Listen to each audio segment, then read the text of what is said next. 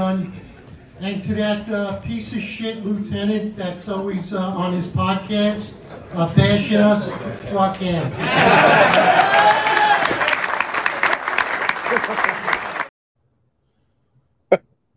Ladies and gentlemen, 265 Police Live brought to you by New York's finest retired unfiltered podcast. I'm Eric Dym, most complained cop, retired lieutenant NYPD. Along with me is John McCary, unemployed piece of shit lieutenant from the NYPD. John McCary, founder and the co-host of New York's finest retired unfiltered podcast. What's up, brother? Good, bro. I was fuming today. Uh, a lot of crazy stuff going on. Um, but I think we should get into the stupidest thing that I've heard this year. Well, I mean, there's been plenty of stupid things, but something that I think is really going to affect cops' careers and the overall environment between community and cops in New York City is New York City Mayor Eric Adams announcing that they're going to do enforcement on barbecues on public streets, sitting in chairs on public streets, or setting up table on public streets in the summer. What do you think about that, Eric? Um, I don't know if I should laugh now or laugh later, but it's it's absolutely ridiculous. Now I will say this: if you can go back in time, maybe ten or fifteen years ago, in the Bloomberg era, even going back even further, we go back to the Giuliani era. I think that's something that you could actually implement because we had the broken windows theory, but we had the support to do it. And we also had the presence that people actually respected cops. Now we're at a point where just it's gone way too far. There is zero respect for cops. I mean, you have people like famous Richard running around just abusing, ridiculing cops in public. And now we expect a diminished police department to address these barbecues. And you know what these barbecues are going to look like? It's going to look like Eric Dym with his baton, with his picture as the most complained cop at the post George Floyd riots. That's what it's going to look like there will be cops' names brought up in New York City Council on the front cover of the paper because they break up a barbecue. They will be accused of criminalizing poverty. Um, I do agree that violence does stem from some of these barbecues, but I also agree that it's a tradition in New York City. And even at the height of broken windows policing, these barbecues took place and we didn't enforce them because we knew we knew the friction that it would cause. So, yes, do I agree that violence could stem from barbecues? 100%. But like like Eric said, a diminished, weakened, emasculated police department, we're going to send officers who are not and honestly, they're not feared in the public. We're going to send them to a, a gathering of 100 people just to stop the barbecue but everyone's sitting there smoking weed, everyone's drinking. You're gonna see riots on New York City streets. Well, absolutely. I saw it post George Floyd the last couple of years of my career. The barbecues were so out of control, they became unauthorized block parties. There were blocks that I worked in um, in the South Bronx, particularly one fourth, one fourth three, and Third Avenue, which is is is a major street of traffic, flow of traffic, and it's four corners of different housing developments. It's very highly trafficked. And these barbecues were so out of control, people were double and triple parked that cars couldn't even pass through. And we were actually, we had orders to stand down because there were times that we actually tried to intercept and shut down these barbecues, and it's a nightmare. I mean, we're talking about if you actually start to try to peel off the adversaries at these barbecues, and even not only are, are there adversaries, there's perpetrators there that have violent uh, histories who are known gang members, and now there's people there that also it's a mixed bag. There are people that are trying to have a good time also, and so now everyone is angry with the police. So it just really puts a strain on the relationship with the community and the police department. And to first start this now this summer, I can only imagine it's going to be even worse than the prior summers. I'm telling you, these blocks were just overrun by the community. You couldn't even get through. And at that time, we we had to stand down. That those were the orders because you're going to get peppered up with civilian complaints. You're going to get lawsuits that you're not going to get indemnified for, and it's going to be a brawl.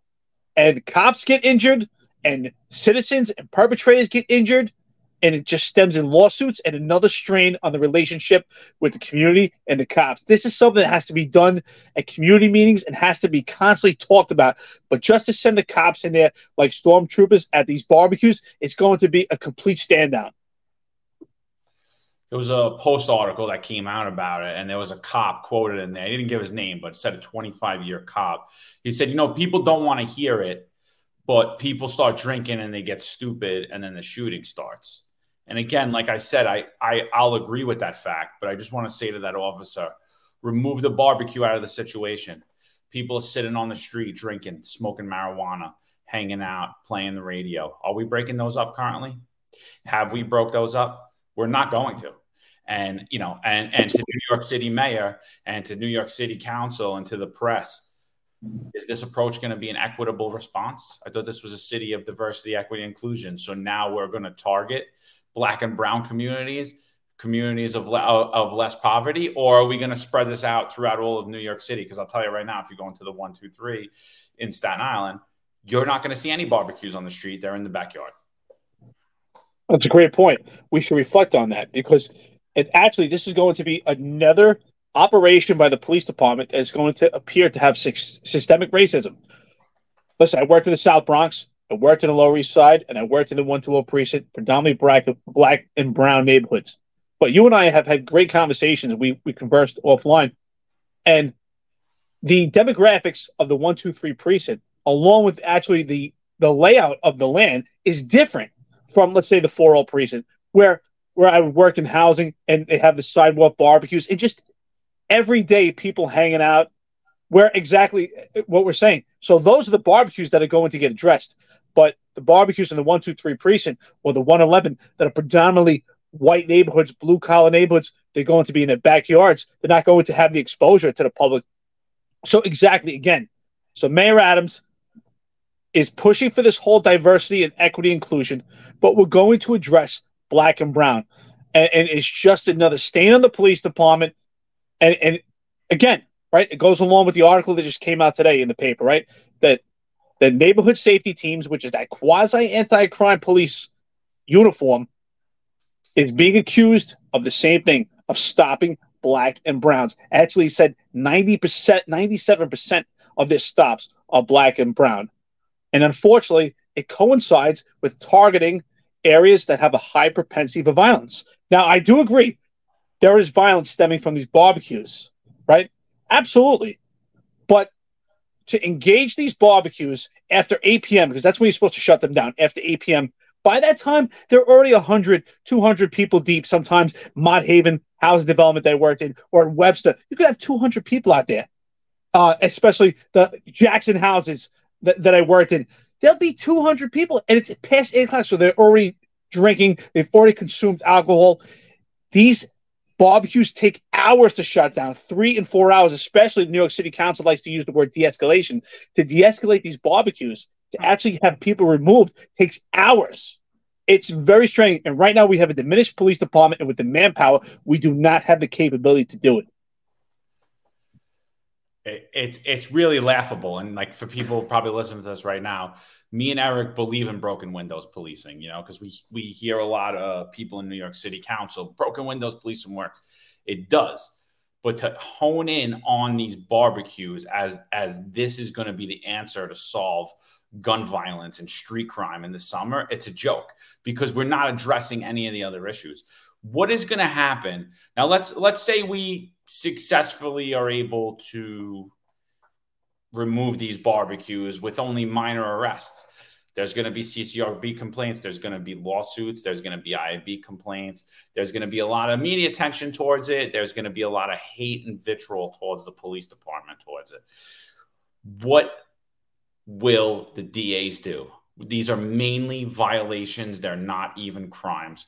We will have done nothing. The only thing that we will do is cost the city money, cost police officers a chance at promotion, a chance maybe at retiring, a chance at maybe losing their freedom, a chance at maybe losing their house. The cost all all all of the weight and the bear of responsibility falls on the individual police officers that are going to be at that barbecue that day they're being used as pawns it's it's honestly it's complete stupidity the upper echelon on the pd that goes along with this really doesn't care about you i think mayor adams is actually giving subliminal messages right now to the police department and to the public without saying in black and brown in black and brown neighborhoods, we have a high propensity for violence. We have an extreme amount of shootings, and we have people dying at the hands, blacks dying at the hands of other blacks. So he's not going to say that I need to send out my teams to address these issues to stop the public, but we'll just put a we'll put a little name on it. It's going to be a barbecue initiative. That's what this is. This so-called barbecue initiative is exactly that to intercept the black and brown neighborhoods. But being being a, a progressive mayor, and, and and he wants to show the public that it's all about diversity, he's going to give it another name. But I can tell you this: I worked in my last precinct eight years as a special operations lieutenant in the confines of the 4.0 and the 4.2 and PSA 7 in the South Bronx, working in housing. Good luck this summer shutting down a barbecue in Mott Haven, in Webster, in Mitchell, at 10 o'clock at night when there's 200 people out there and they're trying to have a good time and they're already drinking. And don't get me wrong, there's plenty of of perpetrators that are in that crowd. They're part of the gangs there. Most of them are Bloods. There is a, cr- a crew there that is part of the Crips, but there's a lot of good people in there too that that they just want to be outside. And with that being said, you're now crossing paths with not just the perpetrators, but the good people also. And good, like I used to say, trying to shut down these barbecues is like trying to sell the worst car that you can imagine. It's a negotiation that goes back 10 times. It goes back for hours. You try to shut it down. They don't want to shut it down. What are you going to do? Kick over the barbecue grill? These, is not the old days. With your body camera, you're going to dump water on it and be the cop that's in the paper for, for putting out someone's barbecue. This is just a haven for the Civilian Complaint Review Board. And I'm telling the public right now, for my cops out there, if you get a substantiated CCRB for doing this, what you're paid and trained to do as per the mayor, you will get a lawsuit and you will be Eric Dym. You will not be indemnified. And guess what? You're going to have to go in your own pocket and you're going to pay. Just think about that. I mean, I'd love to see, I'd love to see in Mott Haven, actually, the, the, the corner that you're speaking of. I'd love to see the upper echelon along with New York City Mayor Adams go there every night in the summer and successfully show the men and women, right? Because leaders lead. They lead from the front, right? They don't stand in the back. They don't call you while they're drinking with their boyfriends. Um, and they don't call you from there and tell you to go and force that and shut that barbecue down, something that they're not they're not completely involved in whatsoever. They're gonna go out there into Mott Haven with you and they're gonna show you how to successfully de-escalate the situation. But they're not gonna do that, and you're not gonna see that. And what you're gonna see is you're gonna see political movements all around New York City. You're going to see nice, fancy things on Instagram and on Twitter, and they're going to target the easy individuals. They're going to target the good people. They're not going to target the the barbecues that are most prone to violence, the ones that they're three, four hundred people, the ones that could really get out of control because they know what's going to happen. It's going to be a riot. It's going to be just like the Mott Haven Bronx and the riot with Eric Dym pictured like this, like and he's a brutalizer, and they tried to fire him, but he outsmarted them and retired before they could. Um, you know and and and that's what's going to happen. And and you're going to be involved in this riot and you're going to be demonized for years and years and years. And part of whatever money you receive you'll be paying somebody else for a decision that you didn't make you were put in you were used as a pawn. Uh, they won't do that. They won't be there. They need to get out there and do that. And like i said again we're going to target the wrong individuals. They're going to go after the soft easy targets and the exact wrong people and that is going to cause the bigger rift and and that's going to cause a much larger rift between communities and the NYPD than if we actually were just the police and said, "Hey, you know what we're going to do in high crime areas? We're going to police every minor crime." Instead of cheering on people smoking weed by schools and blowing weed smoke in little kids' face as they walk out, out of school, we would say, no, we're going to go into those high crime areas and we're going to do broken windows and we're going to stop questioning first people. But no, we can't do that. So we're doing this bull crap barbecue initiative. It's going to be used as a numbers game and the wrong people are going to get targeted. And let's talk about the other aspect. Right now, just think your sector, Adam, any priest in New York City, but let's talk about the precincts that I can predict that the barbecue initiative is probably going to be implemented. Let's talk about the 4 precinct, exactly what I said. Let's talk about that area, 143 and 3rd, where you have the Patterson Housing Development, you have Mott Haven. They're right next to each other, and they take up uh, four corners. And right, right, uh, right down the block, you have the Mitchell houses. I mean, the, the whole area is consumed, but house developments known for having barbecues. It's part of the culture there. And unfortunately, over the years, it's gotten worse where it comes to because the relationship between community and the police is just completely gone. They have uh, zero respect for the police department. Double and triple park cars. It, it's absolutely uh, insanity that they think they're going to address this. But if there are arrests that have to be made or summonses issued, who's going to draw up these cases? I mean, we're not seeing cases drawn up for robbery. We're not seeing case, we're, we're not seeing shooting shootings drawn up. Who's going to draw, uh, draw up these cases? Barbecue barbecue violations in itself are summonsable offenses. They're exactly that. They're violations. The only thing this is going to lead to is more TRIs, threat, resistance, and injury reports. It's going to lead to force because it, this is one of the most difficult things that and, and, and cops out there know exactly what I'm talking about. It's one of the most difficult things to shut down these barbecues or just to shut down a sidewalk gathering. I mean, let's even reflect in 2000 uh, in 2020 during COVID times. We were not addressing COVID, but we were addressing the gatherings because they were leading to protests and riots, and we had a problem moving those gatherings. Here we are three years later, and the progressive movement has only grown further. The disdain that the public feels for the police department has gone even worse. And Mayor Adams has said publicly numerous times where police police officers had to use force that it doesn't look good. So how is force going to look good at a barbecue where we're going to see pictures of grandma and and grandpa with, with, with, the spatula in their hand and the police officers removing the barbecue or putting out the flame or trying to re- remove a speaker and now their sons and daughters come in to step in and they're pissed off it's just a big brawl. Again, I say it, it turns into a standoff. That's exactly what's going to be. Hundred percent, and you and you could. I, I relate it to the fireworks enforcement on the Fourth of July. You know, Staten Island's like notably known for like ground zero of Fourth of July enforcement. You know, I always thought it was the stupidest thing. And every year on Staten Island, you hear cops getting hurt, you hear 1013s, because there's a gathering happening. There's hundreds of people there. They're drinking.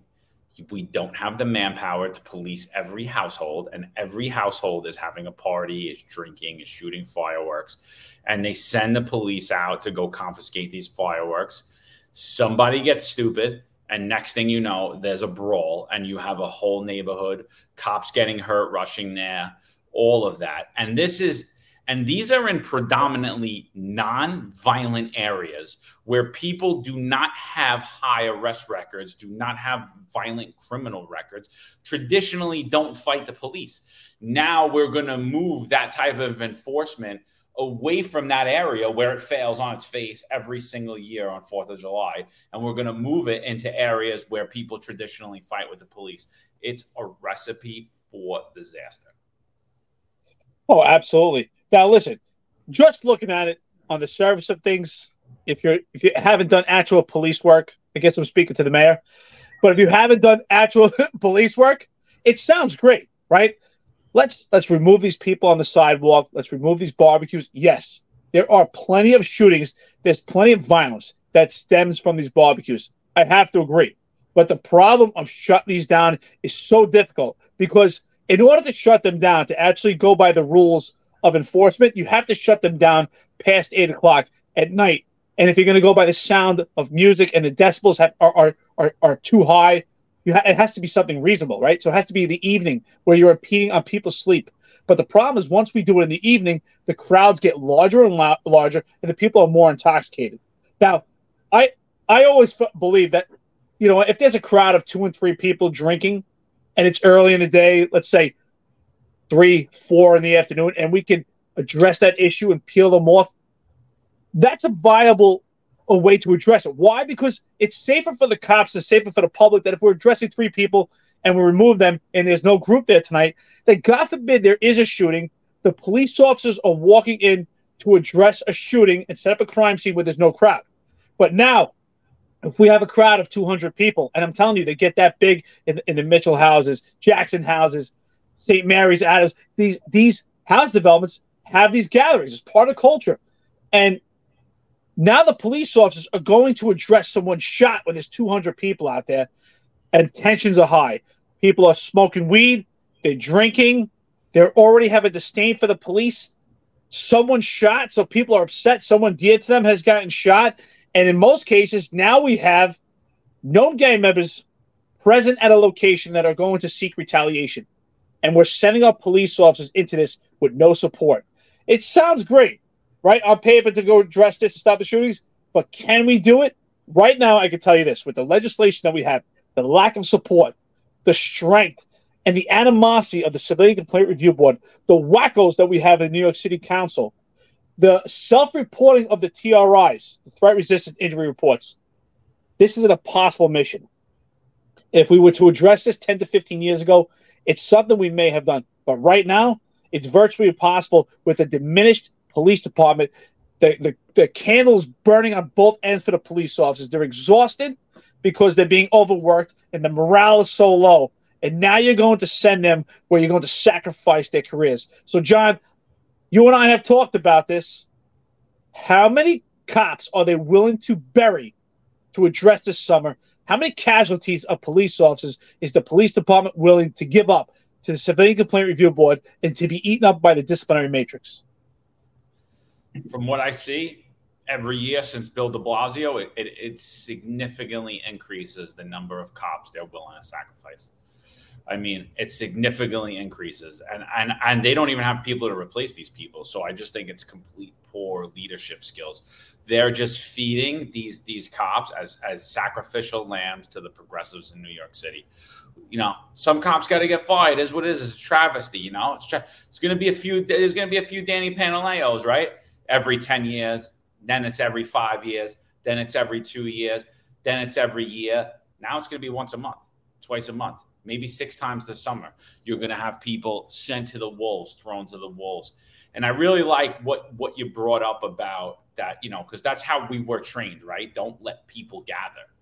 When you let them gather, when you let them start drinking early, if you if if you nail that, right, you, you kill that little cancer cell, it doesn't spread. But once it's spread, it's out of the bag and there's nothing we could do. And and the cat is out of the bag. The cancer has spread everywhere.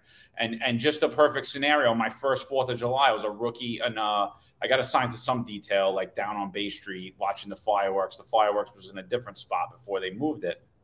After that detail was over, they sent us over to Jersey Street where they had posts. Now those Jersey Street posts were filled with a bunch of soft guys that are still on the job who think that they're tough, but they they they did is they allowed everyone to gather and shoot fireworks. So by the time we came from the detail and we got there, there was hundreds of people on Jersey Street that we couldn't break it up. They so now we just get there, we're fresh off the detail, we're ready to lock everybody up. But the sergeant's like, listen, this is going to be a melee. Let's just back off and let it happen. We're gonna have a, we don't even have enough cars on Staten Island right now because it was like three o'clock in the morning all, most of the, the crawlers went home at that point. They're like, there's going to be a brawl here. There's nothing we could do. Let's just back off and let them gather. So, okay, they release us. We leave. What happens? There's a shooting later. And and this is and this is on a larger scale of that now. But now you're saying, hey, that crowd already gathered. Just rush in, grab those barbecues. That's what I'm saying. It sounds great. You know what? It sounds great. Just go in, grab the barbecue, shut it down, grab the speaker, shut it down. Everybody's going to go home. Good luck. Good luck, all my cops out there, especially special ops that work in, in PSA 7.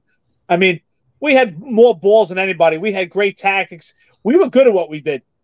But even we had trouble breaking up those barbecues. It took hours. And we required, I, I can tell you right now, some of my cops will laugh there were times I remember we would go to uh, some of the blocks. It would be 200 people on the block, and I would say, "Wait a minute!" I wouldn't send all my people in there. So wait, this is a safety hazard. We would go to the corner, and I would say, let me get every available body in the Bronx.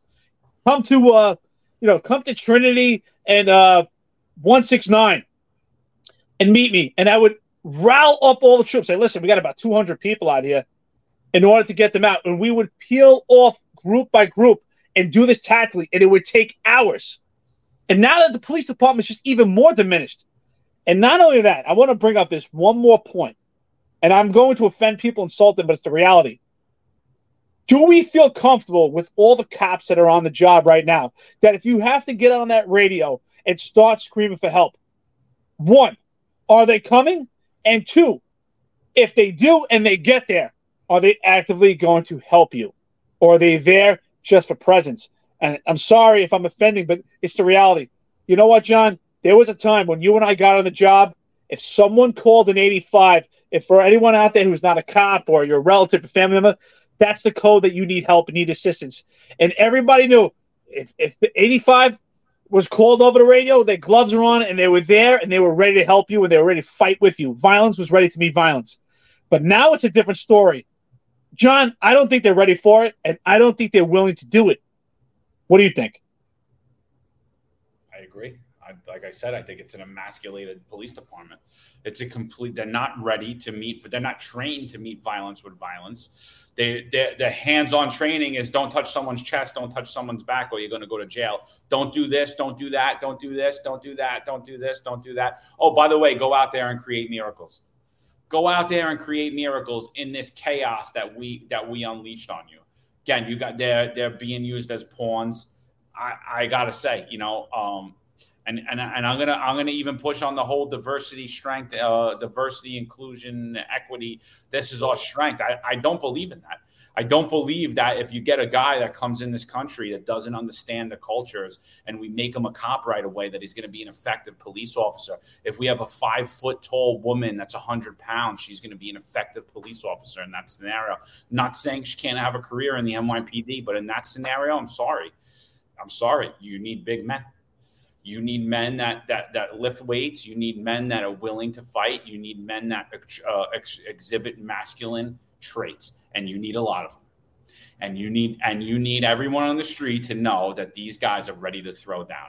And I don't care if you're from Long Island or you're from New York City or you're from upstate. They need to know that there's guys there that say, you know what, it's not going to go down. You're going to do what we're told. Absolutely, dude. That's well said. You know, there was a there was a, a video that had surfaced a few years ago. I think it was either 2021 or maybe it was 2022. And it was a video that had surfaced. It was. What was it? It was. The, what's that? No, no, you broke up. What was it? Oh, sorry. But there was a video that had surfaced. And the video was the cops were trying to address an issue. And I, I think it was a barbecue. And it was in the Mitchell houses at the confines of the 4 and it just became a standoff. And the cops were standing on one side, and the and there was a crowd standing there, and they were just laughing in the cops' faces, and the cops were frozen for about 15 minutes. They didn't know what to do. There was no direction, and eventually they they just became the show. They were the show for the for the violent perpetrators that started to gather there, and they just became a, a show. And eventually, they just turned around and they left. And all they did was embolden the people in that area and created more of a violent situation. So what I'm saying to the mayor is this. We talk about de-escalation. I think he's escalating the problem right now. It's almost like when two people have foreplay, and right, and you have to start, you know what, they start talking sweet to each other, and early in the day, and, and they both get intimate later on at night. Well, you know what? They're starting to burn the fire right now. By saying that we're going to address barbecue barbecue uh, barbecue issues right now. It's creating a problem. It's escalating right now. We're creating the fire ready, right? These barbecues have flames, and all we're doing is igniting it, and we're making it even further because the community community leaders are going to get involved. The people are going to get involved. They're going to say, "Why are you addressing my barbecue? Why not someone else's?" I used to hear it in the conference of the 4-0 in PSA 7. Why are you guys shutting down this barbecue? Do you shut down the barbecues in the white neighborhoods? That's exactly what they're going to say. Law enforcement professionals dedicate their lives to serving and protecting our community. but who's protecting their financial futures? That's where Laidlaw Blue comes in. Our wealth management platform is specifically designed for the law enforcement community. Laidlaw Blue is a division within Laidlaw Wealth Management run by retired New York City detective John McDermott. His status as a retired detective uniquely positions him to establish a deep connection between Laidlaw Blue and the law enforcement community. Our platform is easy to use and provides a range of financial services, including investment management, retirement planning, and insurance solutions. With Laidlaw Blue, you can secure your financial future and provide for your loved ones. Our team of experienced financial advisors understands the unique challenges and opportunities that law enforcement professionals face. We're here to help you navigate the complexities of financial planning and achieve your goals. Laidlaw Blue. Secure your financial future today. Book a meeting using the QR code displayed or call us directly on 888 901 Blue. That's 888 901 Blue.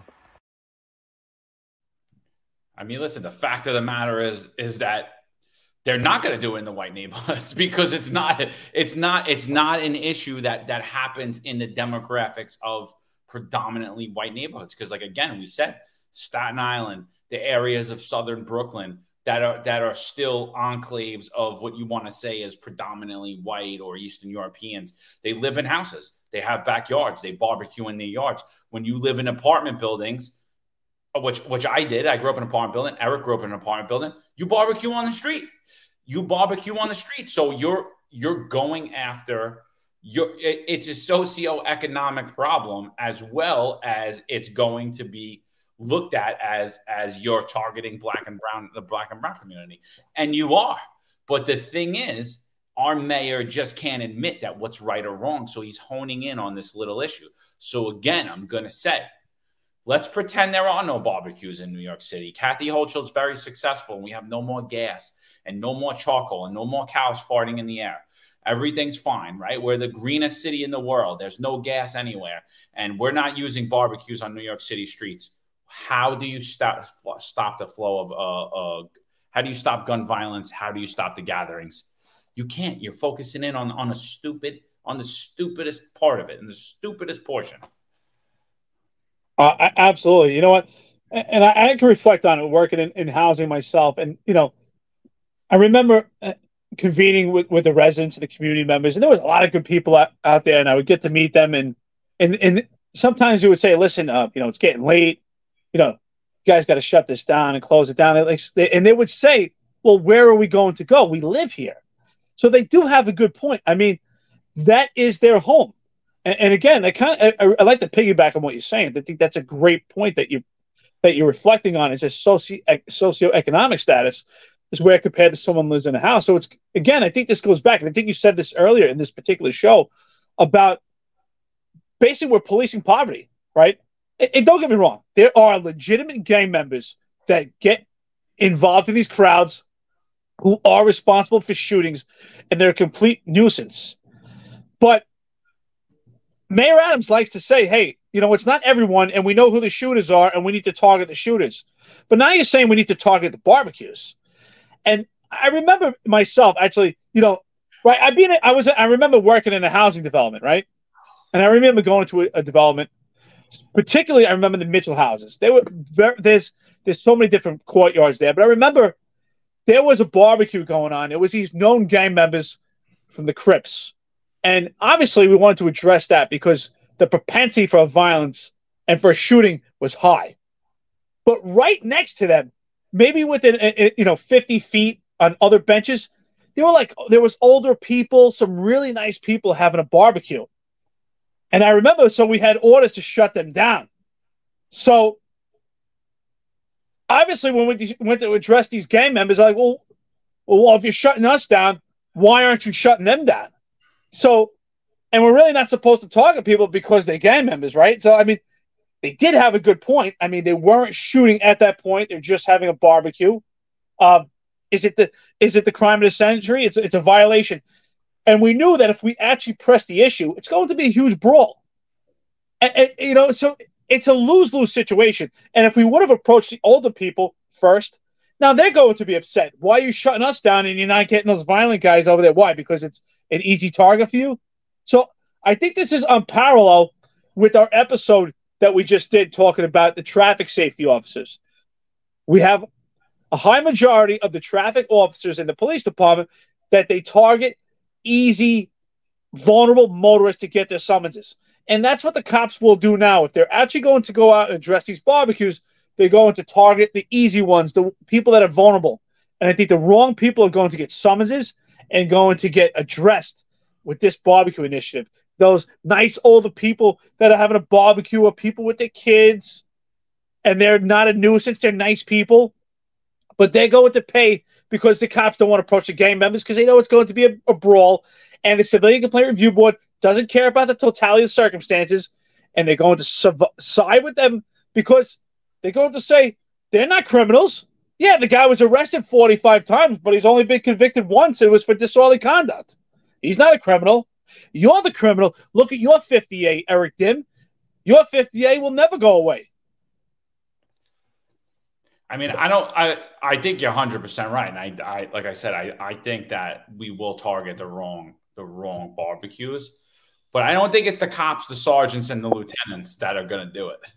I think it's the commanding officers that are going to push in on targeting the easy barbecues, the barbecues that there will be no political implications from because the community member doesn't live there. That that goes to the New York to not New York City Council but the community council meetings. So they're not going to have to deal with that person. Those people usually help to get that CO promoted. They choose the CO to work there. So there is a relationship there. So they're not going to piss them off and go to those parts of the command where those people are. They're going to go to the other parts on the outskirts.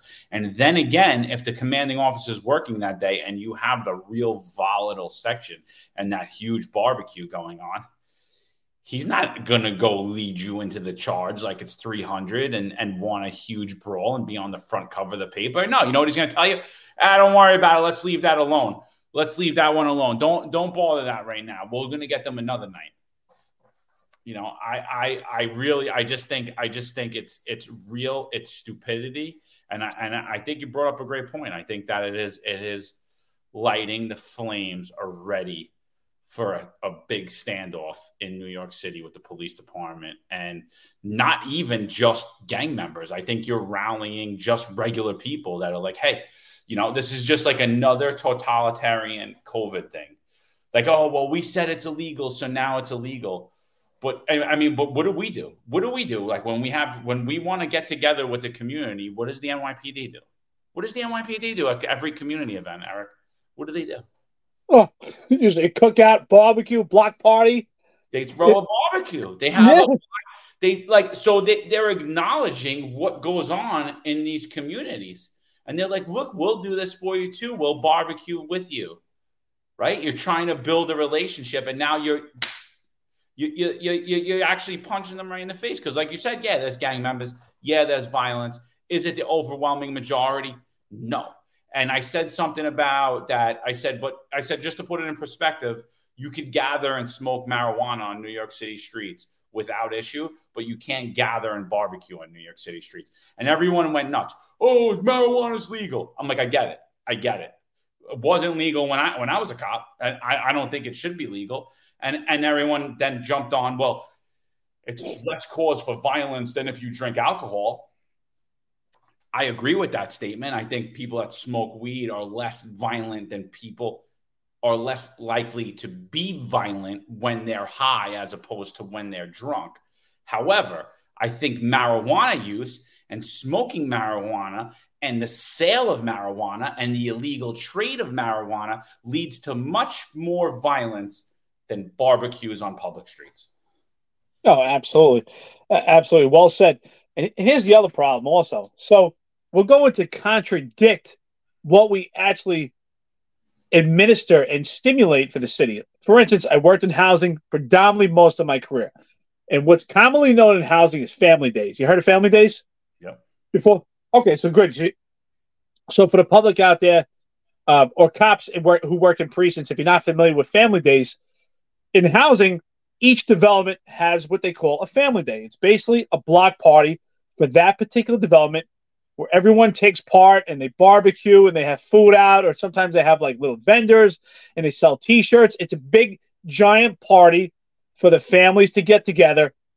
And unfortunately, most of them, you know, are maintained pretty well. But unfortunately, in the latter part of the evening, we do have a propensity in some of these developments for violence because usually in the beginning of the day, the community people are pretty responsible. They want this to go on annually, so they, they control it pretty well.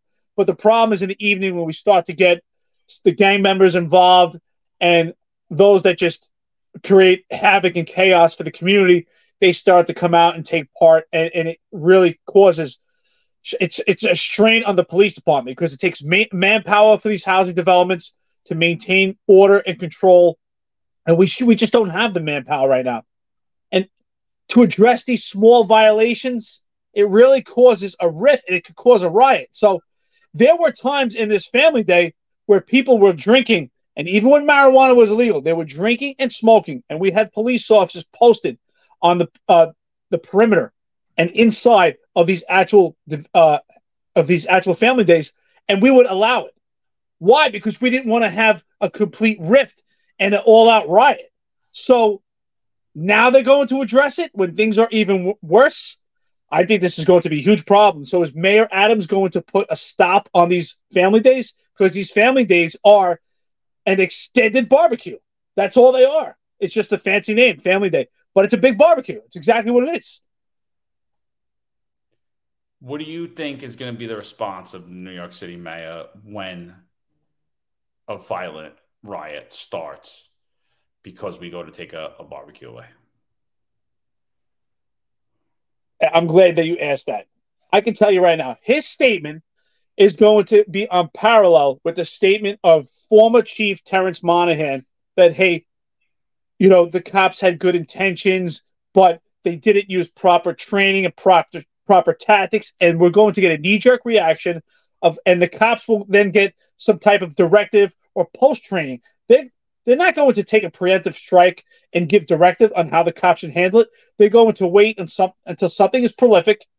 They're going to hammer those cops, say it doesn't look good. That's not what he expected from them. They're going to be buried with CCRBs and lawsuits, possibly terminated because of disciplinary matrix. And then they're going to they're going to have some type of operations orders or some type of directives to how to handle those barbecues. That's my best prediction. I would say so. Yeah, I would say so. It's going to be. We have much more work to do with building the communities. We are going to train our officers for a more community based response to this. And we're going to train them better in de escalation into these events, especially in our communities that, uh, what, what are they? The, our underserved communities in our underserved communities. It's going to be something along those lines, all filled with crap. I agree with you 100%. I mean, I don't know. Rocking a hard place. I don't know. The commanding officers out there. I mean, I don't know. If I, I, I applaud you guys for being on the job. I applaud all you guys for the work you do.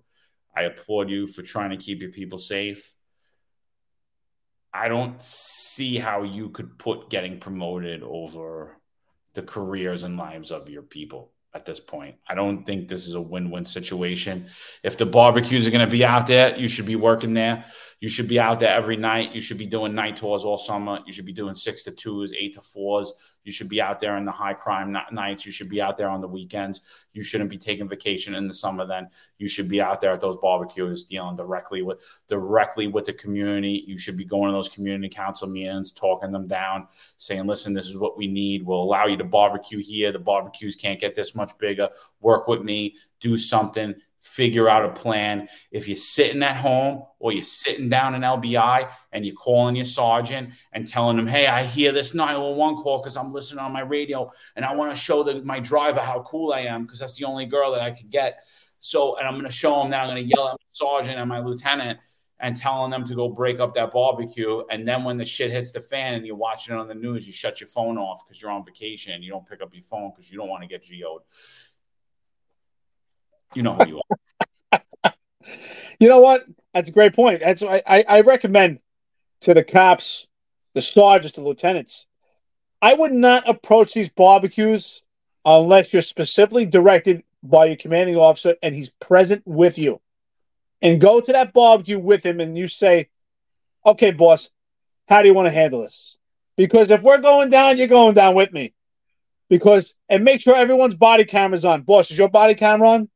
How are we going to handle this? Make sure that you get specific direction and make sure, don't make the mistake. I, I, I didn't, I made my whole career. I never threw anyone under the bus. I don't believe in that. I never put anyone's name in my books. I went to civilian complaint investigations. I wouldn't mention my commanding officers that were present. I wouldn't give them the names of those people. If they wanted it, let them figure it out themselves. But right now, I, you know what? We live in a whole different environment where they're willing to throw you under the bus. So you know what? You go to that barbecue. You tell your commanding officer, under the direction of you, sir. How do you want to handle this? Because I just want to, I, I want you to understand what you're walking into.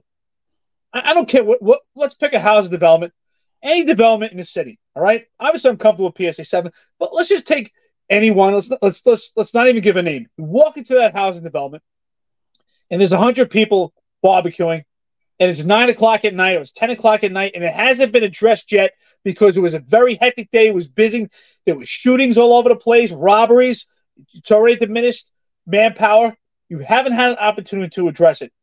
You walk up to this barbecue with your commanding officer and 10 cops, and there's 100 people out there. And you see to your left, there's 20 people standing around smoking and joking. They're all smoking marijuana. And to your right, there's 20 people. They're all drinking together. So are we going? So obviously, marijuana is legal right now. So we're not going to walk over to the 20 people smoking marijuana, but we're going to walk over to the 20 people drinking and we're going to try to stop them from drinking and remove their bottles and write them summonses while 20 people stand there smoking weed. I mean, can we already see what's going to happen? It's going to be a brawl. You are going to be met with reluctance and resistance. And are you willing to get into a violent encounter to to basically initiate your own civilian complaint? Because you will get substantiated for it. You will. And you're going to get 100% threat of arrest. And John, I want you to mention a point that you mentioned. I think it's fantastic, and you haven't mentioned it yet. There's one thing you're going to have to carry and distribute. How many and what are those? You know exactly what we talk about offline.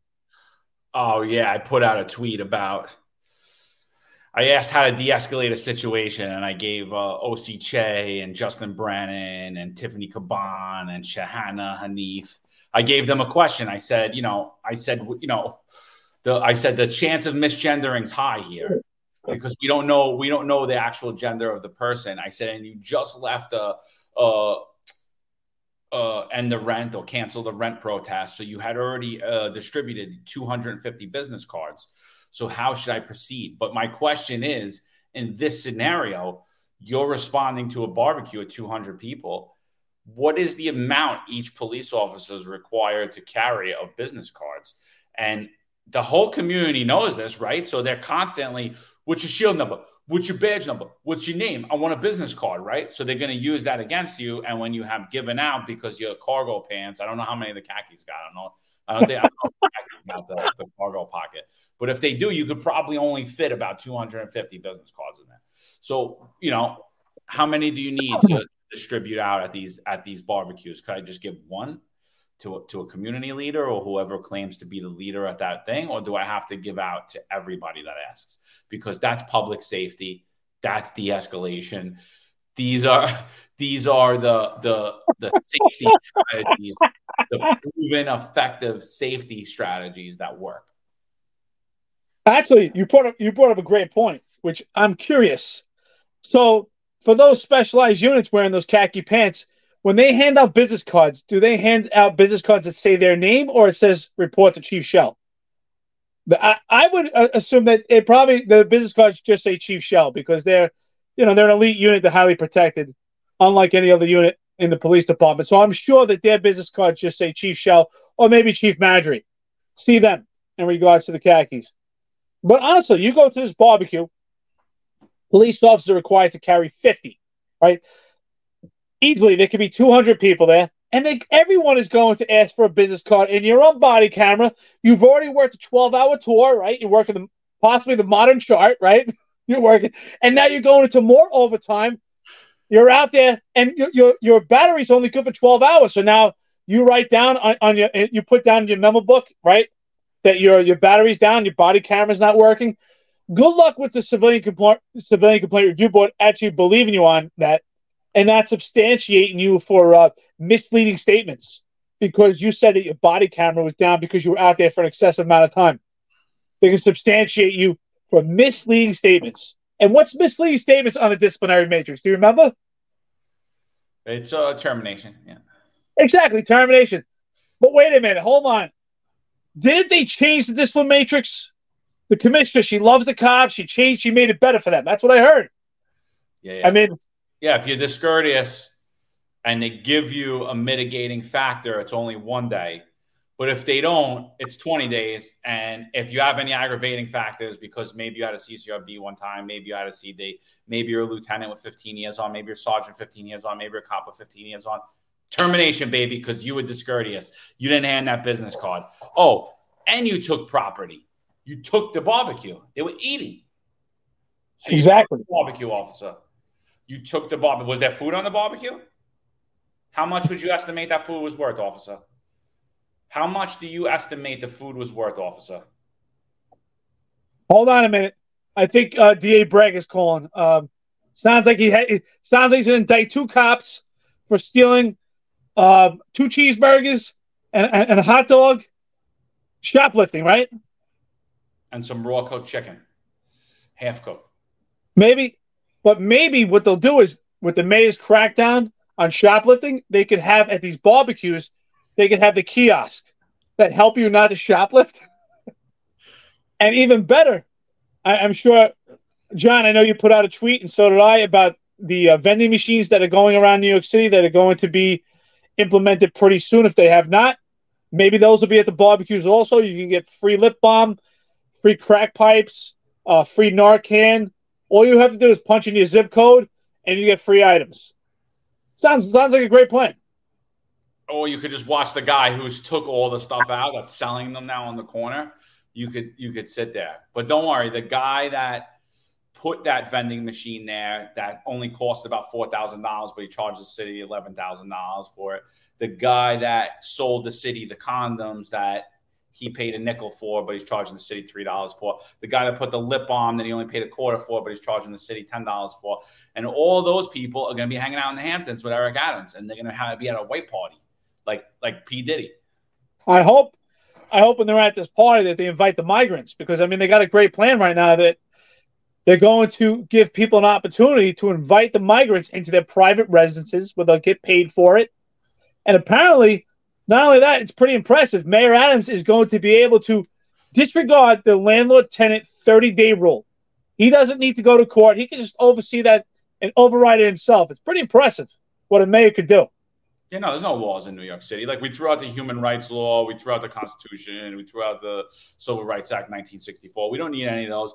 So now you could have an illegal SRO with with with un, with illegal aliens sitting in, in in your house. I mean, I know that and and get paid by the city mm-hmm. for it. I remember years ago they used to raid those houses and deport everybody and then find the owner and try to like take away the property and do all that stuff to the owner. But now the city of New York's going to pay you for it.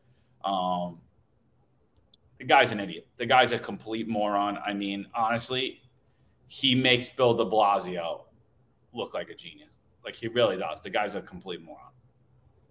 John, let's say here, let's be honest.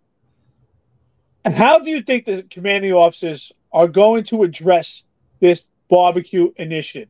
Do you think it's going to be exactly what you said that they're going to go to the vulnerable people? Do you think they're going to address this at roll call? Do you think there's going to be a specific directive, or they're just going to let this play by and see how it goes? I think they're gonna go hot and heavy, just like they do with everything else. Hmm. Just like when they told you, yeah, you know, the guy that drives me is a great guy, I love him, but you know, he won't take the shot. I took the shot. He won't take the shot, so I gotta fire him.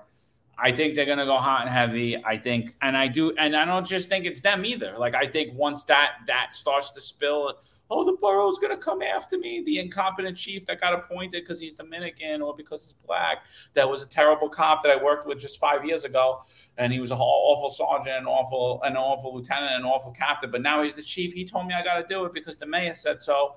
And then that's going to stem down to the lieutenant, and that's going to stem down to the sergeant, and it's going to actually even stem down to the cop. And a lot of these cops are young, and and the better cops, the guys that actually want to do the job, the guys like like Eric Dym, the guys that are like, I'm I'm gonna go hot and heavy. I want to be I want to be a good cop. I want to do this job. I want to believe in the city. I want to stand for something. I want to believe in the NYPD. They're gonna go headstrong, and those are the guys that are gonna get hurt. And the guys that have the the salty ass attitude, like I got at this point, where I'm like, screw all these people. They're gonna be the ones that are insulated for it because they're gonna stand back and just let the and let the cards fall. Yeah, and I got to be honest, I I fear for the cop safety this summer because, I mean, we see these videos all the time where we did a podcast on why cops are getting ridiculed, they're getting disrespected. They're not prepared.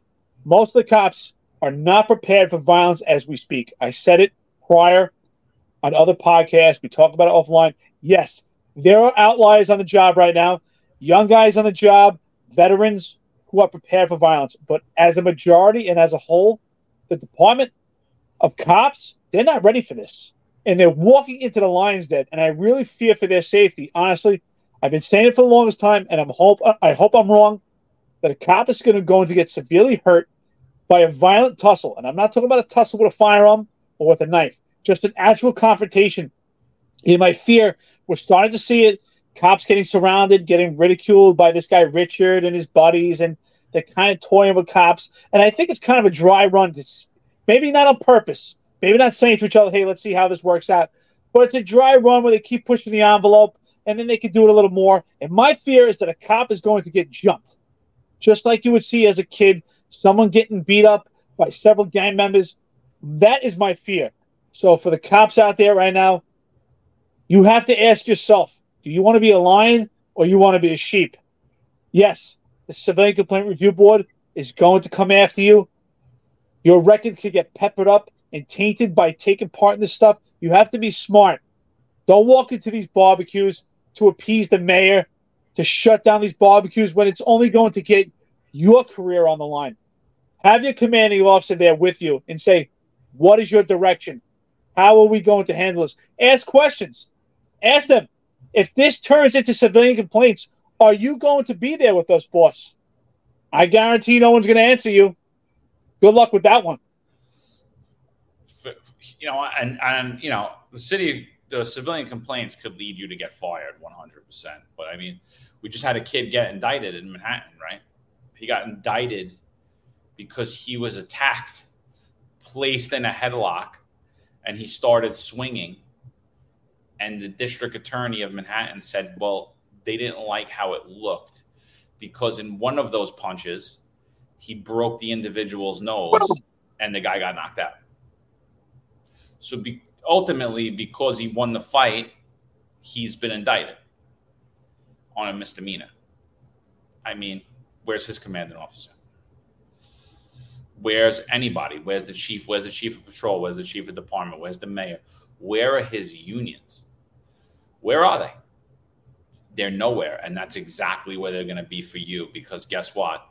everyone's going to be calling you a racist. I don't care if you're black and Hispanic or whatever, whatever nationality you are, whatever religion you believe, you will have been enforcing a racist system, systemic that's systemically racist because you put that blue uniform on. It negates your color. You're automatically a racist, a proud boy, all this other nonsense.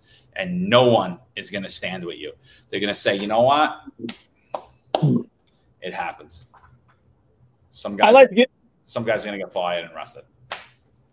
You're absolutely right. I like to give a great barbecue story. This was a story that happened to me, and, and this is what I don't want to happen to the cops. So, the police officers in housing, the sector concerned, they were doing their job. They were doing it appropriately. There was a group gathering. They were barbecuing in, the, in a courtyard of a particular house development, the PS in PSA seven, and they tried to remove the speaker. This was probably about midnight on a Friday night, maybe about one o'clock in the morning. Blasting music, they're barbecuing, and they were getting several calls that they were impeding on the lives of residents there. They couldn't get sleep, so the two cops were trying to address it. They were trying to remove the speaker and write a summons to the person that was in charge of the actual speaker, right? Because the ideology is if you remove the speaker, you remove the source of music, that usually starts to calm it down. But you have to have, actually have the ability to remove that source of music. So these two cops, and these weren't no little cops. Let me tell you, one of the guys I'll never forget. I want to give his name. He was a big dude. He was probably like close to 300 pounds, but not a, not a fat guy, a big solid guy and, and another cop was a pretty strapping guy. That that one cop actually eventually left the job. He actually moved to Florida also. So if he's watching this, he knows what I'm talking about. But big strapping guy and another guy with, with him, and they end up getting to a brawl. They got surrounded, and they were getting struck in the face, and they were screaming on the radio for help. So I went there along with numerous cops from PSA 7, cops from the 4 2 precinct, cops from the 4 0. It was just a huge brawl. People were already drinking. They were out there. It was on the weekend. It was They were pissed off that we were breaking it up. And I was approached by a known gang member who had already who was already wanted for several shootings. He had already served time for shootings in the past. Approached me in a, in, in a confrontational manager, a, a confrontational manner, squared up with me so I gave him a front kick right to the chest, which knocked him down and we put him in cuffs. Well, lo and behold, about 18 months later, I was notified by Corporation Counsel that I was getting sued and that I would not be indemnified because they did not like the video. They've never seen a cop front kick someone. It was something peculiar and unique and not something that they normally see. So just based off the video and without even an interview, I was not indemnified. So fortunately, I did my own investigation. I complained to the union back and forth, you know, and I pleaded to have an opportunity to be to, to be heard, in which I was. And after I was heard, and even then, they were still not ready to indemnify me. Unfortunately, fortunately for me, but unfortunately for someone else, this person took part in killing two other people. And that's the only thing that helped me. So I just want to advise the cops out there right now. If you're in a situation that's on video and they don't like the way it looks without an investigation, you will not be indemnified. What does that mean? The union will have to represent you, and then you will have to pay something monetarily out of your own pocket. Think about that. And this was about four years ago. This was before the legislation is even worse and it's only getting worse, and it's at its worst as we speak. Yeah. So you know what they're not going to like to see? You going into a black and brown neighborhood and aggressively enforcing a violation of people sitting on on a street. How do you know their arrest history? How do you know who they are? How many old people were there? How many children were there? What were they doing? It completely, the whole policy completely contradicts the whole message of this mayor of New York City Council, of the state assembly, of the Senate. It completely contradicts everything that you've heard from the controller, from every borough president, from all the district attorneys. I wouldn't be the guy to, to go out there and individually take action. I just I, I just wouldn't. I think that if you do, you're putting the weight of the police department on your shoulders. And I hope that you have millions and millions and millions of dollars in the bank to fight with lawyers on standby to fight for your freedom, to fight for your financial future, and to fight for your career. Because if you don't, you're going to lose all those things. Yeah, I, I like the average cop out there. Just to keep this in mind, for the 2020 riots, especially June 4th, 2020 riots, right, that I partook in the Mott Haven section of the Bronx, the rioters, and let's stop calling them protesters, the rioters were paid an average of 25,100 per person, right, as an outcome of a lawsuit. And that was for a riot, an all out riot.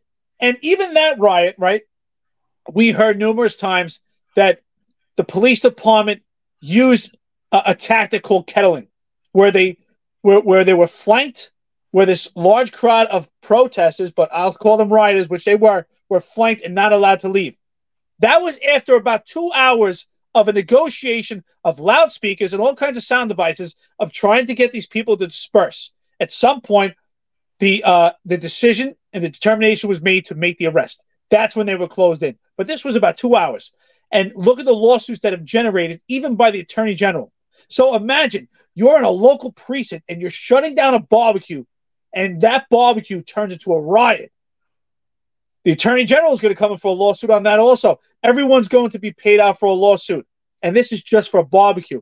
And here we had a riot that was getting national attention. What do you think is going to happen to a, uh, happen to you when you partake in this barbecue, and it doesn't look good on camera, and it becomes an all-out riot? The next day in the news, in the papers, it's going to be a peaceful barbecue. You know, they're going to show grandma and grandpa with spatulas and, and cleaning grills in their hands, and people smiling, and you you're going to be up there like me with your baton on top of a car trying to address it. And you're going to be, what do you call it, John? What, what do they call that? A state brutalizer, right? State brutalizer. A state sponsored brutalizer, excuse me. State sponsored. Sponsored brutalizer. But you're gonna, but you're not gonna be state sponsored because you're gonna be paying it as an individual. It's gonna come out of your salary. Uh, just my last point I want to say on on this whole thing because it's it's it's just a mess. And anybody that's like, yeah, yeah, rah rah rah, you're an idiot. I'm just to tell you that. We could talk about it offline. You know, it doesn't it doesn't matter. And I could talk about this all day. But I just want to say when me and Eric came out and we were all rah rah rah rah, all the oldest guys used to say, "You're just a number kid. You're just a number kid. You're just a number kid." One day you're going to learn. Hopefully you don't. Hopefully you don't find out the hard way, and they'll tell you stories about all the guys that got hurt. Today, those stories are happening every day in every precinct, everywhere. They were one-offs back then, and just so we're aware, the New York City Police Department is statistically driven. Every 911 call is tracked and broken out. There are data scientists mining the data for every 911 call, for every job responded to. They know exactly this summer. There is an algorithm out there, and they're going to know exactly this summer about how many barbecues they're going to have to respond to, about how many CCRBs are going to stem from them, about how many substantiations are going to stem from them, about how many lawsuits are going to stem from them. And they're willing to sacrifice you guys. They know what that number is. How many cops will lead to be fired? How many cops will lead to get jammed up? How many cops will lead to get to uh, get into uh, level one or level two monitoring where, they, where they're not, not going to be unable to get promoted or move on in their career. They have all that. They they do it all through Microsoft Buy. I mean, I don't know if you've seen it on your dashboard. There's plenty of different stats that you all you're doing is just feeding those things in, and those algorithms build themselves.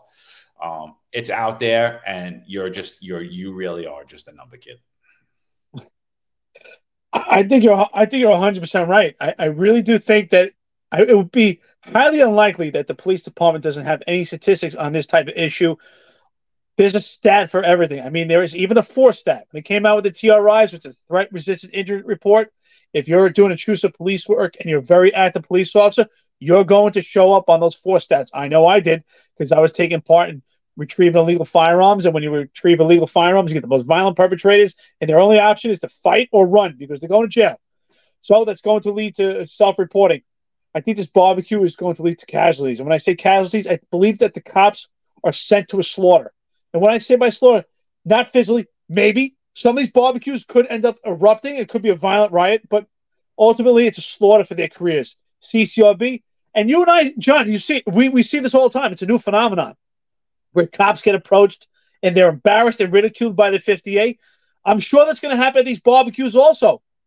Cops are going to cops are going to approach them and they're going to pull up their 58 and try to ridicule you and embarrass you. It's going to be a standoff.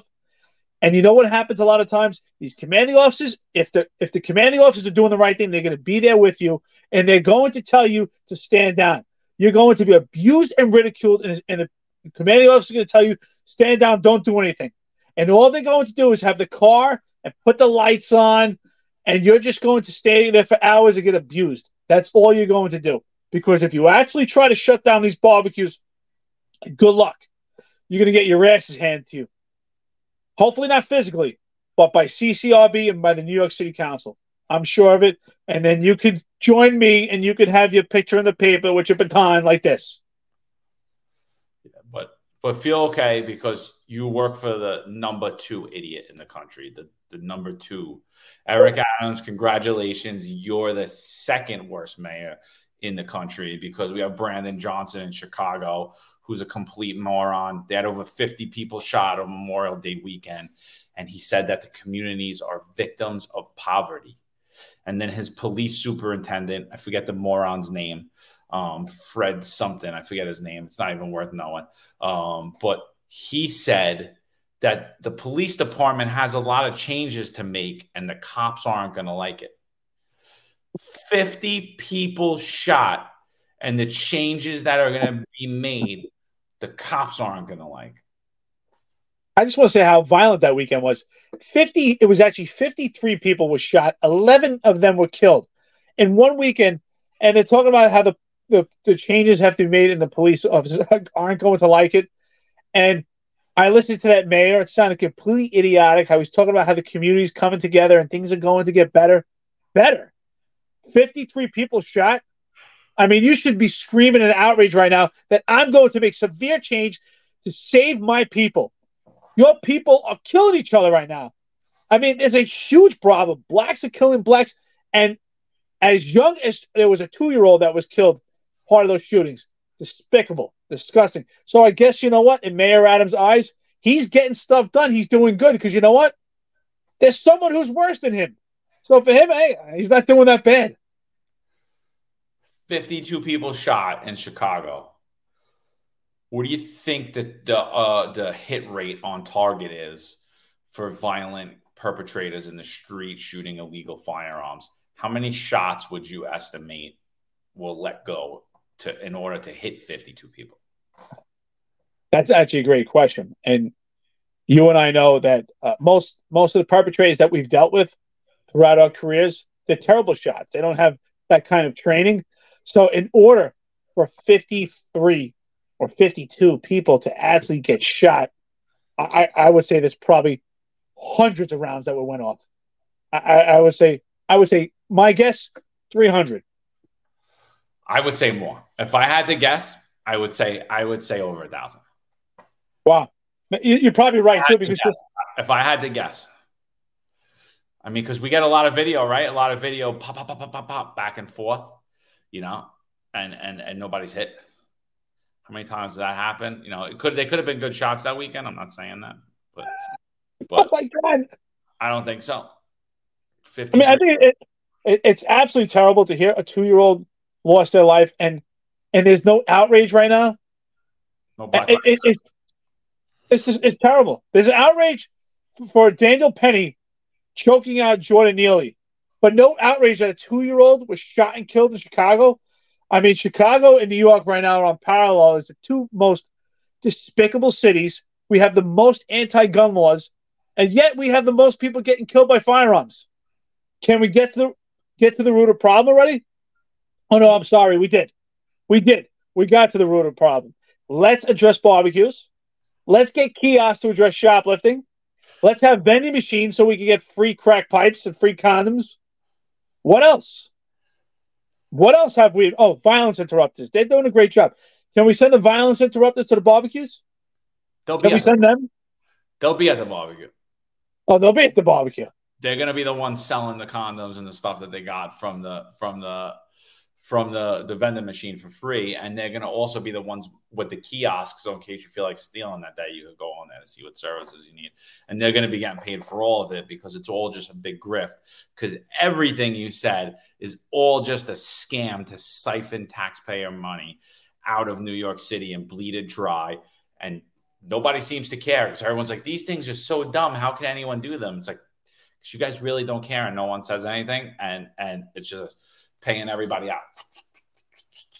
Ah, we'll just say we'll uh, put a kiosk in there, and you put the kiosk in, and John will get the service money, and we'll start a not for profit, and you could you could command a eight million dollar a year salary, even though you only get a fucking fifty million dollar a year grant from New York City, and you make no other money, and you never go to work that day. And this is how New York City operates. It's it's a culture of corruption. It's a culture of idiocracy. I mean, I I just I really completely disgusted by the whole thing. I hope you guys aren't buying into it. I hope you really use your heads. You're safe this summer. You have a, a healthy, safe summer without incident, and you're able to talk down the nonsense that you have to deal with. Yeah, you know what? That's great. That's why I John. What what is your message? I mean, let's say, for instance, you're a brand new cop. You come out of the academy, and you have a foot post, and you're working, and and they they start out with a barbecue, and let's just say there's 50 people out there with the experience that you have, and the commanding officer drove by, and the commanding officer says, "Kid, uh, take care of this tonight." What's your message to that cop? Brand new. My message is be smart, be absolutely smart. And by being smart, knowing, because like I always said, my advice to always to young cops was was to do what you would expect a police officer to do if that was your family they were dealing with, regardless of the situation. Right. So that doesn't mean that you're going to be a punk that day. It doesn't mean that you're going to get abused but you're talking to people on New York City streets that could potentially be your family, that could potentially be someone else. What type of interaction would you want the police department to have with your family member, with your cousin who's maybe a moron, tough guy, your good friend who just really hasn't grown up? What type of interaction would you want? A professional one? Um, I would I would actually sympathize like hey I don't want to be here either you know my boss is telling me we got to do this it's a mayor initiative I don't want this to escalate what could we do to make it work? If it's fu blah blah blah blah blah we're not doing this we're not doing that call your sergeant right? And then for the sergeants the same thing. And I hate to say it but it's got to get up to the duty captain level at that point because you do not want to be the one getting charged with instigating a riot because you will be held personally responsible. And the higher rank you are, the more responsibility you will bear financially and and and as far as disciplinary wise. And and I I hate I hate to say that, but Eric, you know, what advice are we getting from the unions? Nothing. They're not saying anything. Like not not one for where's Pat Hendry at his roll call roundup? Where's any of these fucking guys? Where's Pat Lynch on his way out the door? He's running out the door with all his fucking money, like Judas. Fucking coins are falling out of his pocket. Him and fucking uh, Bugs Bunny over there. Fucking, where are these guys? What are they telling you? What are they telling you about? it? what, like, they're not giving their people directive. Oh, directives don't come from us. We only care about your safety. This is about their safety. This is about their health and welfare. This is about their career.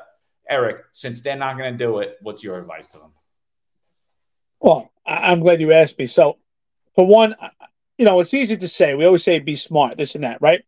So, for one, my recommendation is this. If you're a brand new cop, you're young, and you work in a particular area, for one, you have to start researching. You need to get to know who the players are in that particular area. You need to know what gang or what crews facilitate that area. This way, you you know who are the who are the potential threats to you and to the other citizens that are barbecuing. And exactly that. I wouldn't try to shut down a barbecue with just you and one other person. I would make an assessment of how many people are there, how many people there are potential threats to you, to the safety, and you need to formulate a plan. That if you are, it, it, what you need to start doing first is you need to find someone that is part of that crowd that appears to be a leader or a mentor in that crowd, and you need to have a conversation, to them, and say, "Listen, I'm new to this community. I'm working here. This has to be shut down by a certain time. Let's work together. Um, you know, let's figure out a time we can shut this down. But you just going in there and just trying to shut it down right away, you're going to be met with resistance and reluctance. You have to know your area and know who's there, and you have to utilize your resources. That's what a smart cop does. Do not try to shut it down just you. You need to get as many cops available to help you as well and you need to have when the cops get there. This is the problem that I used to see throughout my career is that when cops respond to a location to help another cop, there's no communication. So the key to commu- to success is communication. The cops in that post, you have to let the cops know that respond there right away. There's a barbecue here. There's a couple of gang members here. Identify them. Tell them what you see, what observations you made, and what is your next plan of action. All right, we're going to start have a conversation. I already told them to shut it down an hour ago. All right, we're going to shut this down, and, and, and you need to flank that group. And what I used to tell them is you have to psychologically break up that group. So if the cops, what we see is the cops stand on one side, and the adversaries of, of the barbecue or the event stand on the other side, it becomes a standoff.